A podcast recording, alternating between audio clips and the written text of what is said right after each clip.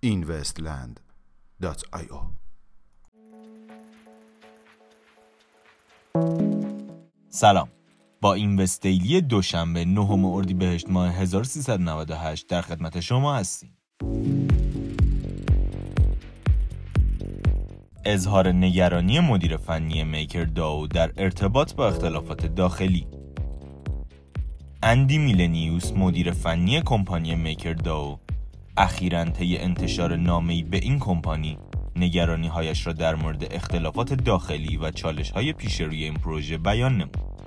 گفتنی است که پروژه میکر داو، کمپانی ارائه دهنده استیبل کوین DAI مبتنی بر بلاکچین اتریوم و همچنین توکن MKR میباشد. راه اندازی استیبل کوین PXR توسط آنتولوژی.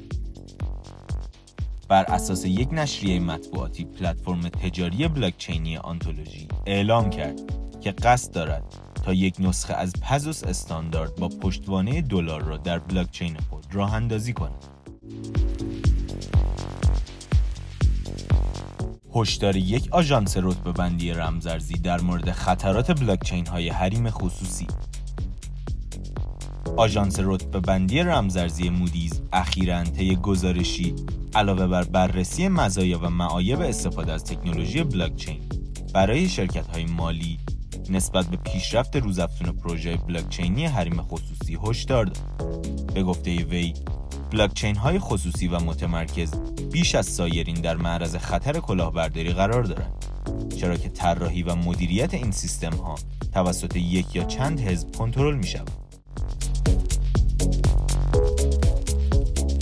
به روزرسانی اخیر بلاکچین اتریوم،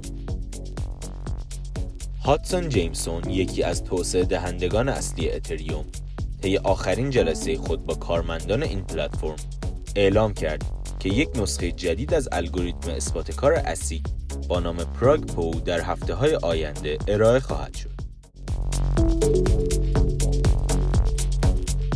همکاری پلتفرم آیوتا با کمپانی جگوار. بزرگترین تولیدکننده خودرو در بریتانیا اخیراً اعلام کرد که در حال بررسی استفاده از قراردادهای هوشمند به منظور اشتراک گذاری تراکم‌های ترافیکی، تصادف‌ها و عملکرد خودروها میباشد. کمپانی جگوار همچنین اعلام کرد که رانندگانی که این اطلاعات را به اشتراک میگذارند با رمزارز آیوتا پاداش میگیرند. میانگین قیمت 24 ساعته بیت کوین $5237، میانگین قیمت 24 ساعته اتریوم $157.39 و مارکت کپ کلی رمزارزها به حدود $169 میلیارد رسید که نسبت به روز گذشته $3 میلیارد کاهش یافته است.